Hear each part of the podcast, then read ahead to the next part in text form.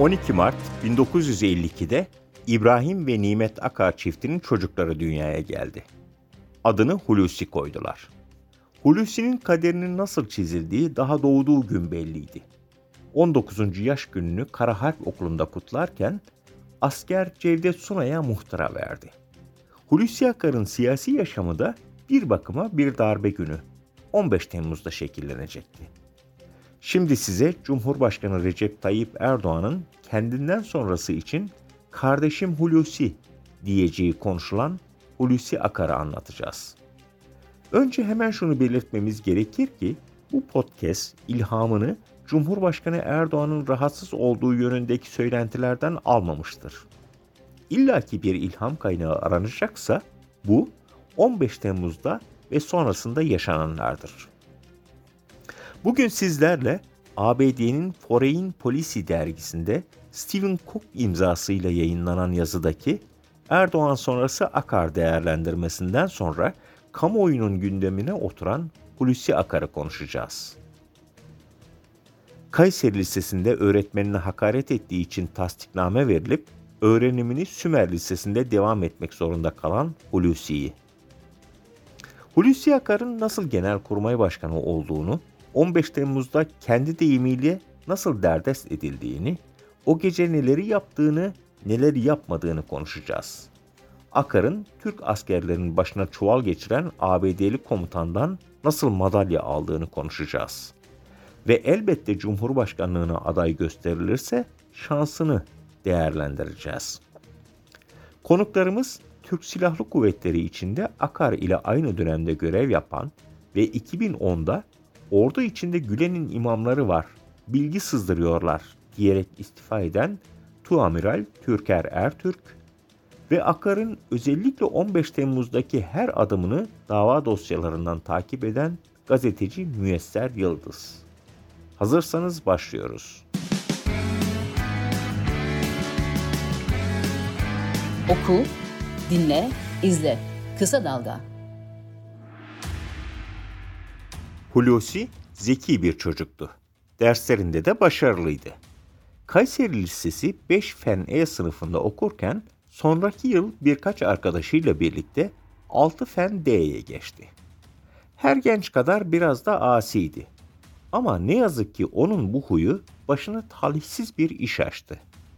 Öğretmeniyle yaşadığı tartışma sırasında öğretmenine hakaret ettiği gerekçesiyle disipline gönderildi. Disiplin kurulu katı bir ceza verdi. Okuldan sürekli uzaklaştırılmasına. Yani tasdiknamesi veriliyordu. Akar çok sevdiği okulundan ve arkadaşlarından ayrılmak zorunda kalıyordu. Bu arkadaşlarından biri de daha sonra devlet mekanizması içinde sıkça karşılaşacağı Abdullah Gül'dü. Aslında Akar ve Gül öyle yıllar sonra karşılaşan eski lise arkadaşı olmadılar hiç. Onlar hep görüşüyordu. Hatta öyle bir fotoğraf ortaya çıktı ki lise yıllarındaki dostluğunun vesikasıydı. İngiltere Hyde Park'ta çekildiği iddia edilen bu fotoğrafta Akar oldukça karizmatik duruyordu. Ne de olsa genç bir üsteğmendi. Fotoğrafta Abdullah Gül ve Hulusi Akar'ın yanı sıra Şükrü Karatepe de vardı. Hulusi Akar 20 yaşına geldiğinde Kara Harp Okulu'nu tamamladı ve teğmen oldu. Bir yıl sonra da piyade okulunu bitirdi. Hırslıydı, yükselecekti. 12 Eylül döneminde Harp Akademisi'ni kazandı. 82'de de bitirdi. O artık kurmay subaydı. Ama yetmezdi. 85'te Silahlı Kuvvetler Akademisi'ni bitirdi. Bu da kesmedi.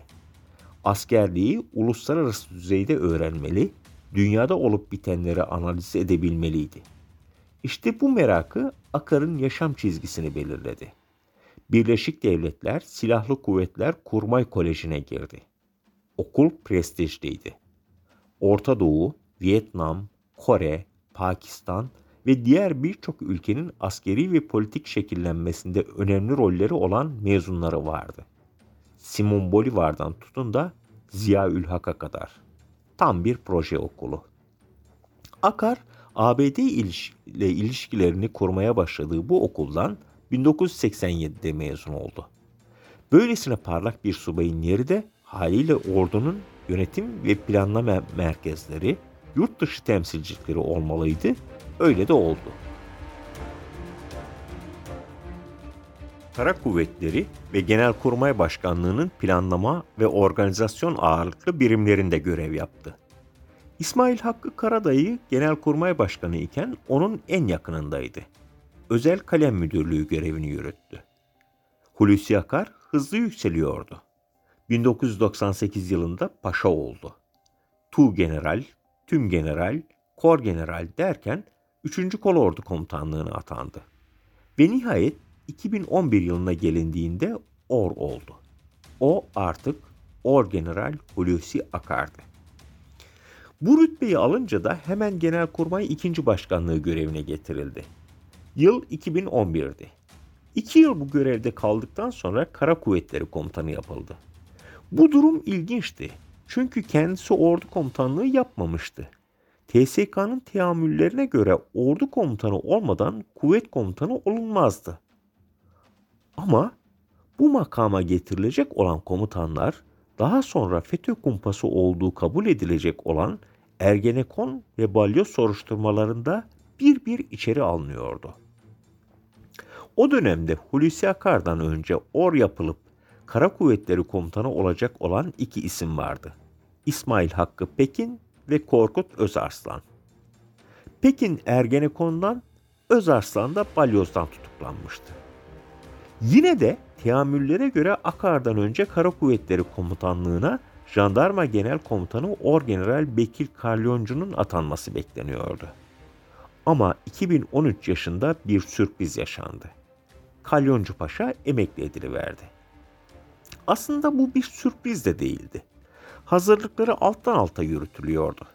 Kalyoncu'nun ismi Ergenekon soruşturmalarında İbrahim Şahin'in ifadelerinde ve MIT'in raporlarında karargah evleriyle bağlantılı diye geçiyordu. Hem bunlara da gerek yoktu. Nihayetinde Kalyoncu Paşa'nın 2006'daki güvenlik zirvesinde söylediği irticai tehdit var sözleri AKP'de not edilmemiş miydi? Gün geldi, Orgeneral Necdet Özel'den boşalacak Genelkurmay Başkanlığı'na atama yapılması gerekti. Akar uygun bir isimdi. Hozat İl İç Güvenlik Tugay Komutanlığı dışında birlik yönetimi deneyimi yoktu belki ama dünya görmüş, ABD ile iyi ilişkiler içinde olan biriydi. Hızlı karar alabilirdi. Bu özelliği nedeniyle de Türk Silahlı Kuvvetleri'nin Seri Paşasıydı. Lakabı buydu. Seri Paşa. 18 Ağustos 2015'e gelindiğinde Necdet Özel'den Genelkurmay Başkanlığı görevini devraldı.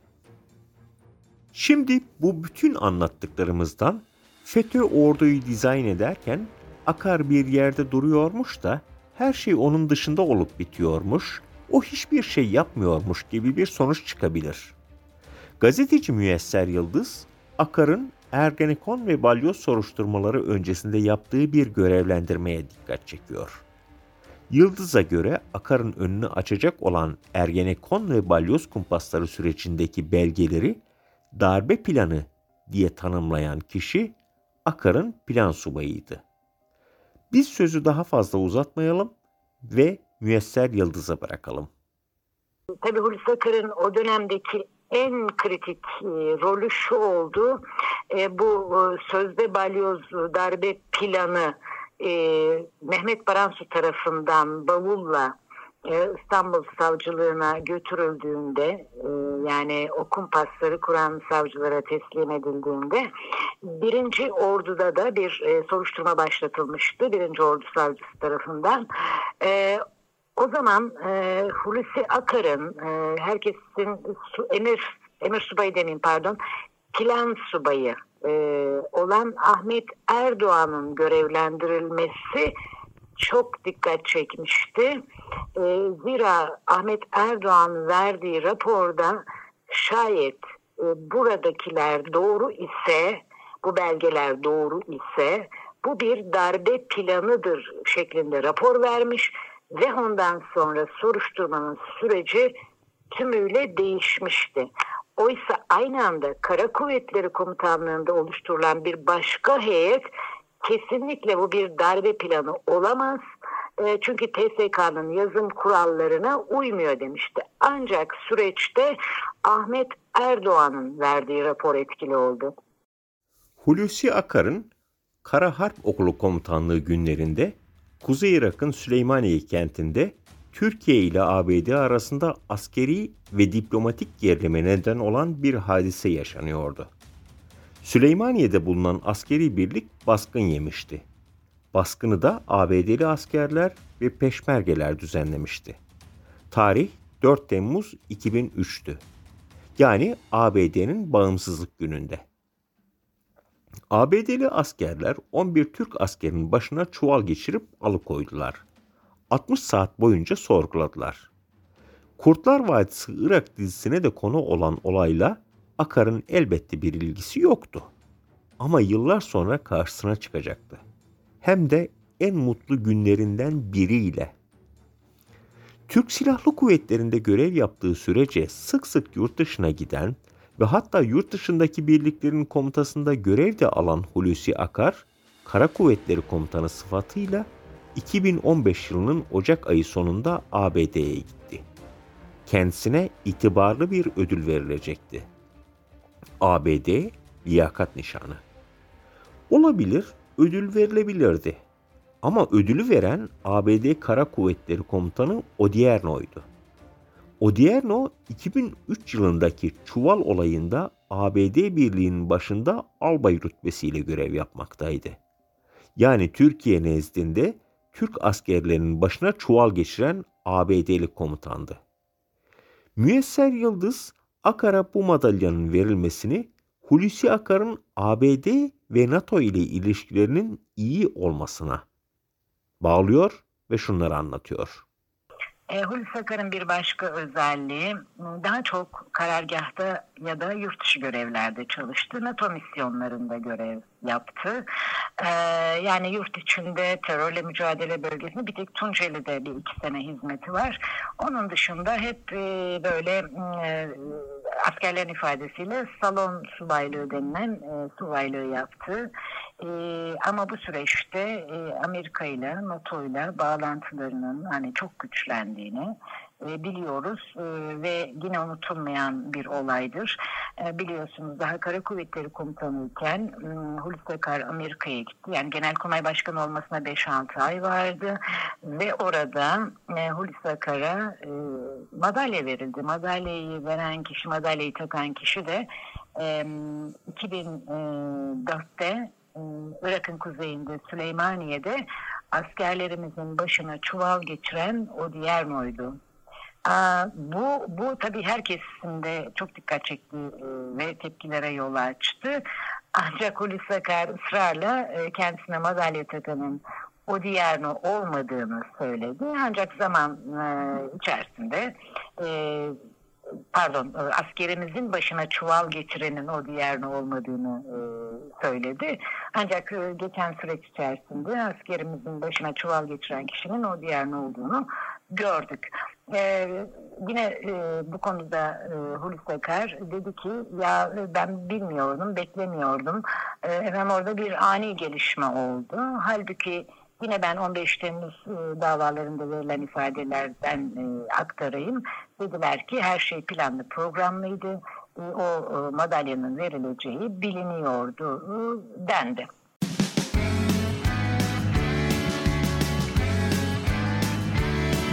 Kulağınız bizde olsun. Kısa Dalga Podcast. 2003'teki Çuval olayından sonra Türk ve ABD askerleri arasındaki ilişki hep mesafeli oldu. Elbette iki müttefik ülkeydi ve askerleri birbirine küsemezdi. Nitekim 12 yıl boyunca farklı alanlarda işbirlikleri de yapılmıştı. Ama Hulusi Akar Genelkurmay Başkanı atandıktan birkaç ay sonra öyle bir şey yaptı ki herkesi şaşırttı. Akar, Aralık 2015'te İncirlik üssünü ziyaret etti. Bu ziyaretinden de çok boynunda taktığı füler konuşuldu. Akar'ın ziyaret sırasında boynunda ABD'li pilotların taktığı sarı renkli füler vardı. Bu ABD'ye ve ABD'li pilotlara jest olarak değerlendirildi. Tarihten bu notlara düştükten sonra gelelim 15 Temmuz'a. 15 Temmuz'daki Hulusi Akar yaptıkları ve yapmadıklarıyla hep tartışıldı. Derdest edilme şeklinden tutun da darbeciler tarafından salıverilmesine kadar. Yersiz de değildi tabii bu tartışmalar. Öyle ya insan derdest edilirken niye kepinin derdine düşsündü? Öyle ya bir insan kendini derdest eden bir darbeciyle başbakanlığa gider miydi? Şimdi yargılamadan sadece gazetecilik deyimiyle sorgulayarak 15 Temmuz'daki Hulusi Akar'ı anlatacağız. Ama önce gelin kendi ağzından o gece neler yaşadığını dinleyelim. Dinleyin. Saat 16'ya kadar, saat 20.30'a kadar darbe lafı yok 15 Temmuz'da. İçinizde yatağa yattığınız zaman düşünün. Kafanızda tabanca varken hayır diyebilecek kaç kişi var? Akıncı'ya götürdüler. Etrafımızda silahlı insanlar, bir sürü asker. Tek başıma oturuyorum. Bütün o alçakların önünde. Önüme iki sayfa çıkardılar. Bunu okuyun, imzalayın dediler. İmzalamadım. Hulusi Akar daha sonra başına getirildiği Milli Savunma Bakanlığı'nın bütçe görüşmeleri sırasında böyle sesleniyor. 15 Temmuz gecesindeki tavrını böyle özetliyordu. Dava dosyasına giren beyanlarında da bildiğimiz siyasi kanaat önderimiz Fethullah İlhan'ı görüştürelim dendiğini, bildirim metni imzalatılmaya çalışıldığını ama imzalamadığını, çok hiddetli olduğunu falan anlatıyordu. Hulusi Akar'ın mecliste milletvekillerine 15 Temmuz'u anlatırken sonradan 20-30 olarak düzelttiği saat 16 sözü bir dil sürçmesi miydi bilemeyiz.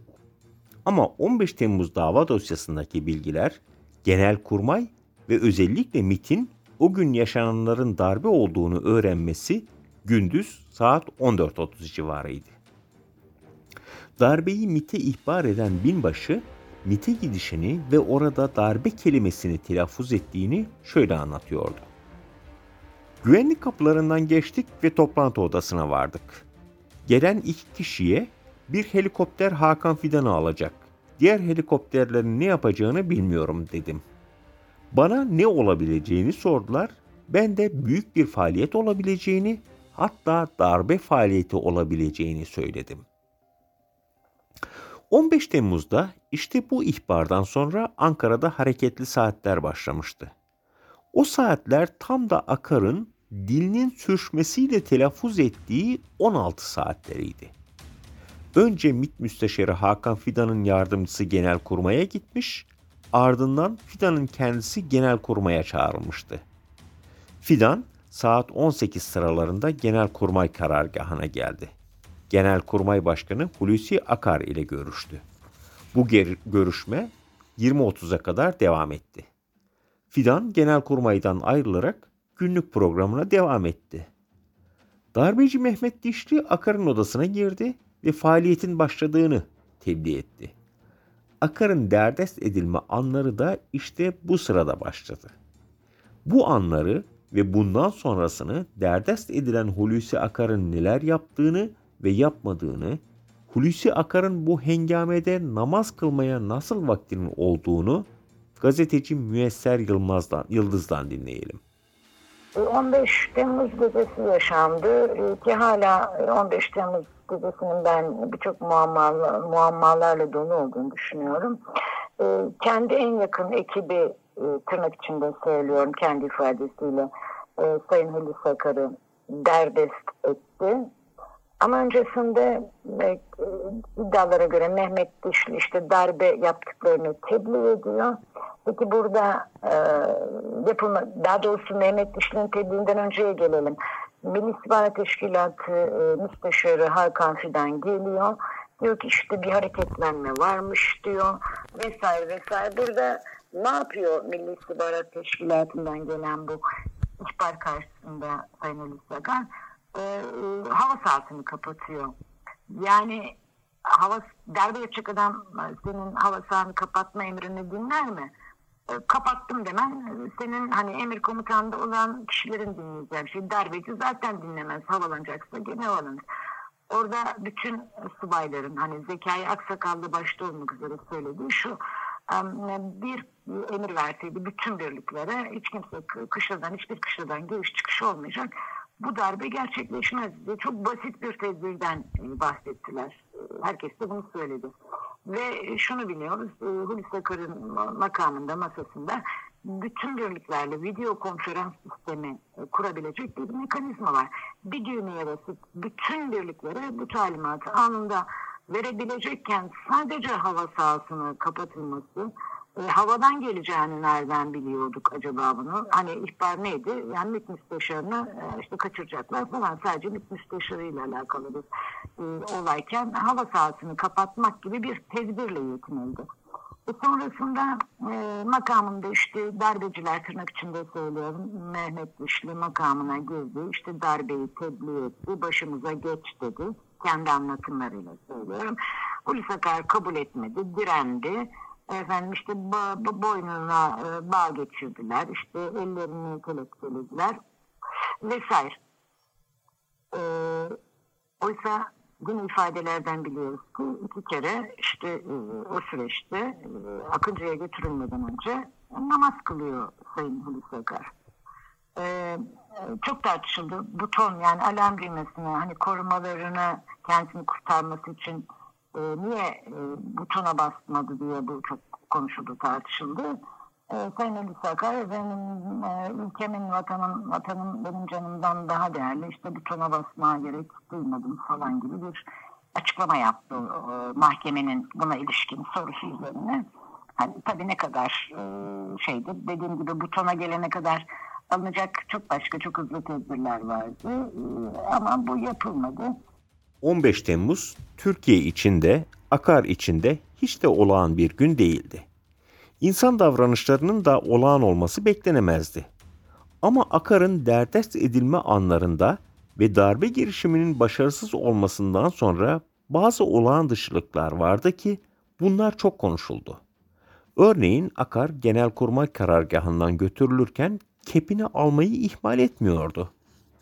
Darbe girişimi başarısız olup darbeciler çekilirken Akıncı'dan Başbakan Binali Yıldırım'ın beklediği Çankaya Köşkü'ne giden helikopterde Hulusi Akar da vardı, darbeci Mehmet Dişli'de. Bu detaylar gazeteci Müyesser Yıldız'ın da dikkatini çekmişti. Yıldız kendisine alıkoyan darbecilerin Akar'ın elini öperek Çankaya Köşkü'ne uğurladıklarını da anlatıp gariplikleri şöyle sıralıyor.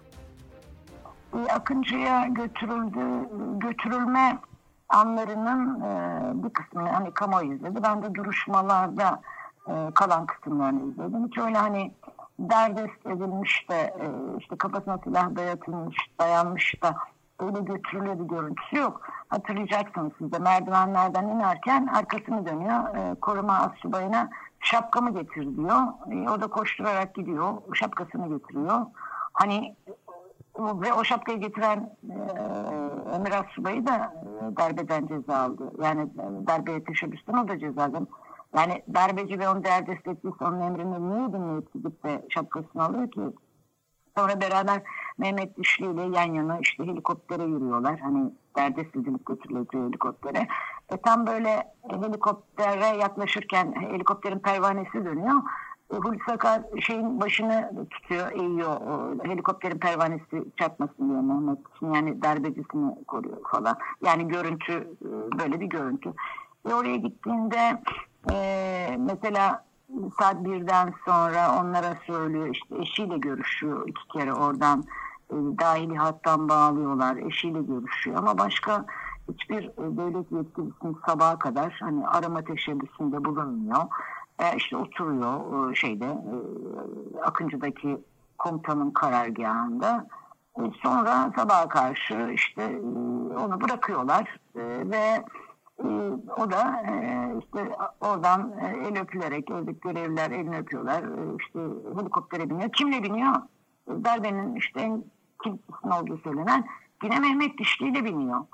Yani hani darbecisiyle insan niye aynı helikoptere biner gelir e, Çankaya Köşkü'ne o da bir garip.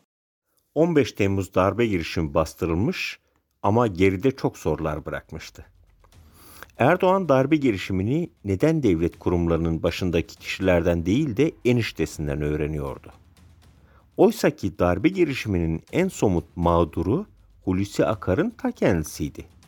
Ve o Akar darbe üstündeyken eşiyle telefonla iki kez görüşüyordu da Cumhurbaşkanını veya dönemin başbakanını neden aramamıştı? Ve en nihayetinde şu soru soruldu. Erdoğan Genelkurmay Başkanı ve MİT Müsteşarını görevden alacak mı? Bu sorunun cevabını iç kamuoyu gibi yabancı gazeteciler de merak ediyordu. Ve Frans 24 kanalının sunucusu sordu. Bu isimleri görevden alacak mısınız? Cumhurbaşkanının yanıtı ilginçti. Erdoğan dere geçerken at değiştirilmez diyordu. Önce Erdoğan'ın yanıtını kendi ağzından dinleyelim ve sonra neler neler oldu onlara bakalım. And after that, we will take a final decision. At present, we are in a transition period. We have a saying. So, what are your intelligence services doing in Europe? And from time to time, there may be failures on intelligence. And despite all that, with the Prime Minister, we will make the assessment, and if we have to take measures, we will do so. Uh, just to clarify, At present, Cumhurbaşkanı Erdoğan'ın bu sözleri Akar'ın da Genelkurmay Başkanlığından alınabileceği şeklinde yorumlandı. Ama gelişmeler farklıydı. 15 Temmuz sürecinde dönemin Başbakanı Binali Yıldırım Genelkurmay Başkanlığına vekaleten Orgeneral Ümit Dündar'ı atamıştı. Ancak birkaç gün geçtikten sonra Dündar'ın vekaleti iptal edildi ve Akar yeniden görevinin başına Genelkurmay Başkanlığına döndü. Yine de işi sağlama almak gerekiyordu. Akar o günlerde ABD'li mevkidaşı Joseph Dunford ile görüşüyordu. Türkiye'ye davet ediyordu. En kısa zamanda geleceğim yanıtını alıyordu. Ve öyle de oldu. Dunford 6 Kasım 2016'da 16'da darbe girişiminden birkaç ay sonra Ankara'ya geldi ve Akar ile 4,5 saat görüştü. Her şey eskisi gibiydi. Pentagon'un Türkiye'deki muhatabı yine Hulusi Akar'dı. Darbe girişiminin üzerinden 3 yıl geçtikten sonra Akar için bir başka önemli adım daha atılmış olacaktı. Akar 10 Temmuz 2018'de Milli Savunma Bakanlığı'na getirildi. Bu görevlendirmeden 5 gün sonra da resmi gazetede sürpriz bir Cumhurbaşkanlığı kararnamesi yer aldı. Kararname bundan böyle Genelkurmay'ın ve tüm kuvvet komutanlıklarının Milli Savunma Bakanlığı'na bağlı olduğunu duyuruyordu. Yani Akar artık tüm silahların patronuydu. Yıllar çabuk geçiyordu ve bu kez yine ABD'den bir başka haber Türkiye'ye bomba gibi düşüyordu. ABD'deki derin planlamalardan haberdar olduğu bilinen Foreign Policy dergisinde Stephen Cook imzasıyla bir yazı kaleme alınıyordu. Aslında bu yazıya da yer alan görüşler Türkiye'de okuyup yazan birçok kişinin aklında olan sadece dillendirmeye cesaret edemediği bir olasılıktan söz ediyordu. Erdoğan sağlık sorunları yaşarsa ve Cumhurbaşkanlığına yeniden aday olmazsa yerine Hulusi Akar'ı işaret edebileceği yazılıyordu yazıda. İç kamuoyunda da bir taraftan alttan alta Cumhurbaşkanının yetkilerini aslında çoktan Akar'a devrettiği iddiaları yayılıyordu. Erdoğan kendisinden sonrası için kardeşim Hulusi der miydi? Bu işaret ediş destek alır mıydı? Akar bunu ister miydi? İşte bütün bu soruları hem Akar'ı iyi tanıyan hem de Türk Silahlı Kuvvetleri içinde FETÖ'nün imamları var diyerek istifa ettikten sonra siyasetin nabzını daha yakından tutmaya başlayan emekli tuamiral Türker Ertürk'e sorduk. Ertürk, Akar'ın normal koşullarda Cumhurbaşkanlığına aday gösterilmeyeceğini, AKP'nin iş dinamiklerinden ve toplumdan destek görmeyeceğini de belirtiyor ama bir taraftan da bunu daha çok Amerikalılar ister diyor. Gelin podcast'imizi emekli tuamiral Ertürk'ün satır aralarında endişe ve uyarılar da bulunan sözleriyle bitirelim. Son söz Ertürk'te. Erdoğan sonrası yani partinin kendi dinamikleriyle ve yakın dinamiklerle birlikte kimler aday olabilir diye düşünüyorum. Zaten bu biraz da e, fark ediliyor. Bir tanesi işte Numan Kurtulmuş beyefendi. Diğeri MHP'den e, ve özellikle son dönem e, milliyetçilikten alınan destekle e, Soylu e, İçişleri Bakanı. E, diğer bir alternatif şöyle yani daha partinin akil insanlarıyla birlikte işte eski kurucular devreye girerek e, sanırım Abdullah Gül üzerinde e, bu işi arınçla destekler. Böyle üçlü bir e, şey olabilir diye değerlendiriyorum.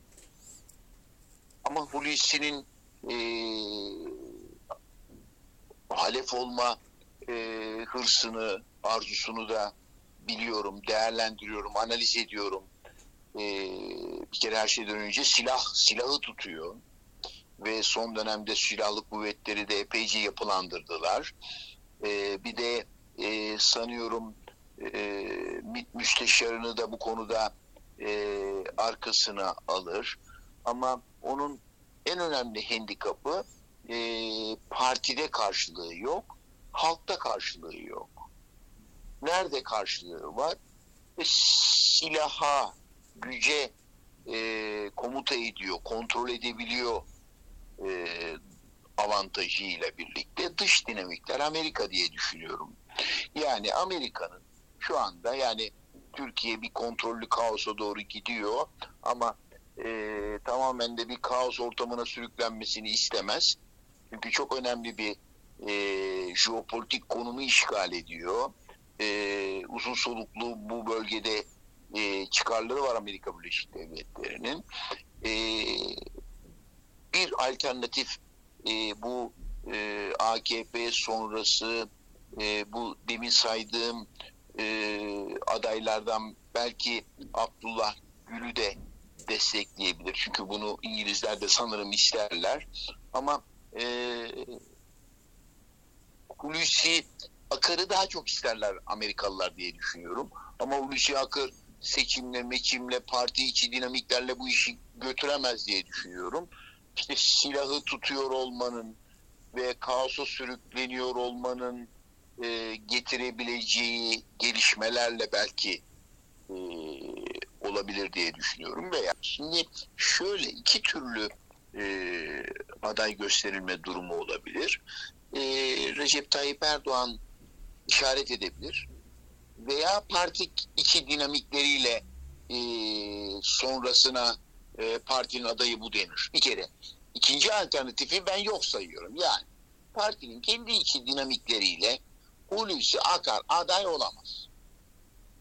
Şey tabii e, insani ilişkiler ne durumdadır, nasıl bir şey içi içinde olmadığım için bilemiyorum.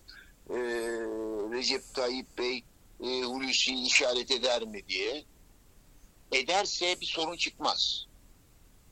Ben e, bu alternatifleri uzak görüyorum. Ben şöyle görüyorum. Eğer e, Türkiye tabii çok zor bir durumda işte ülkenin içinde radikal İslamcılar var, e, sığınmacılar var. Sığınmacıların ne kadarı ne olduğu belli değil filan.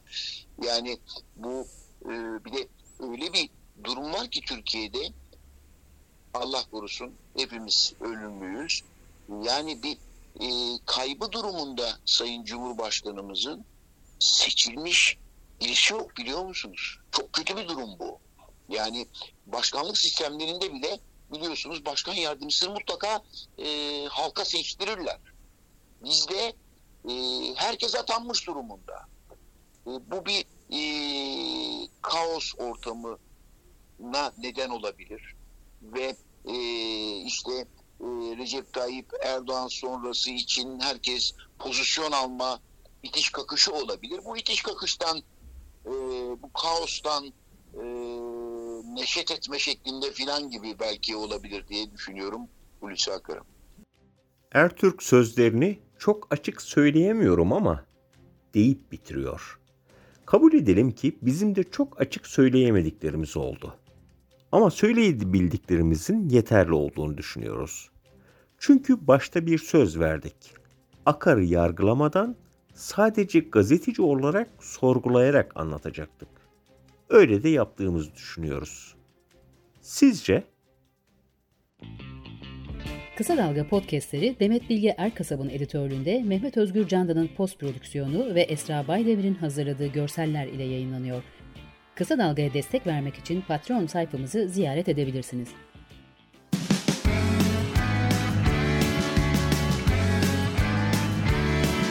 Kulağınız bizde olsun. Kısa Dalga Podcast.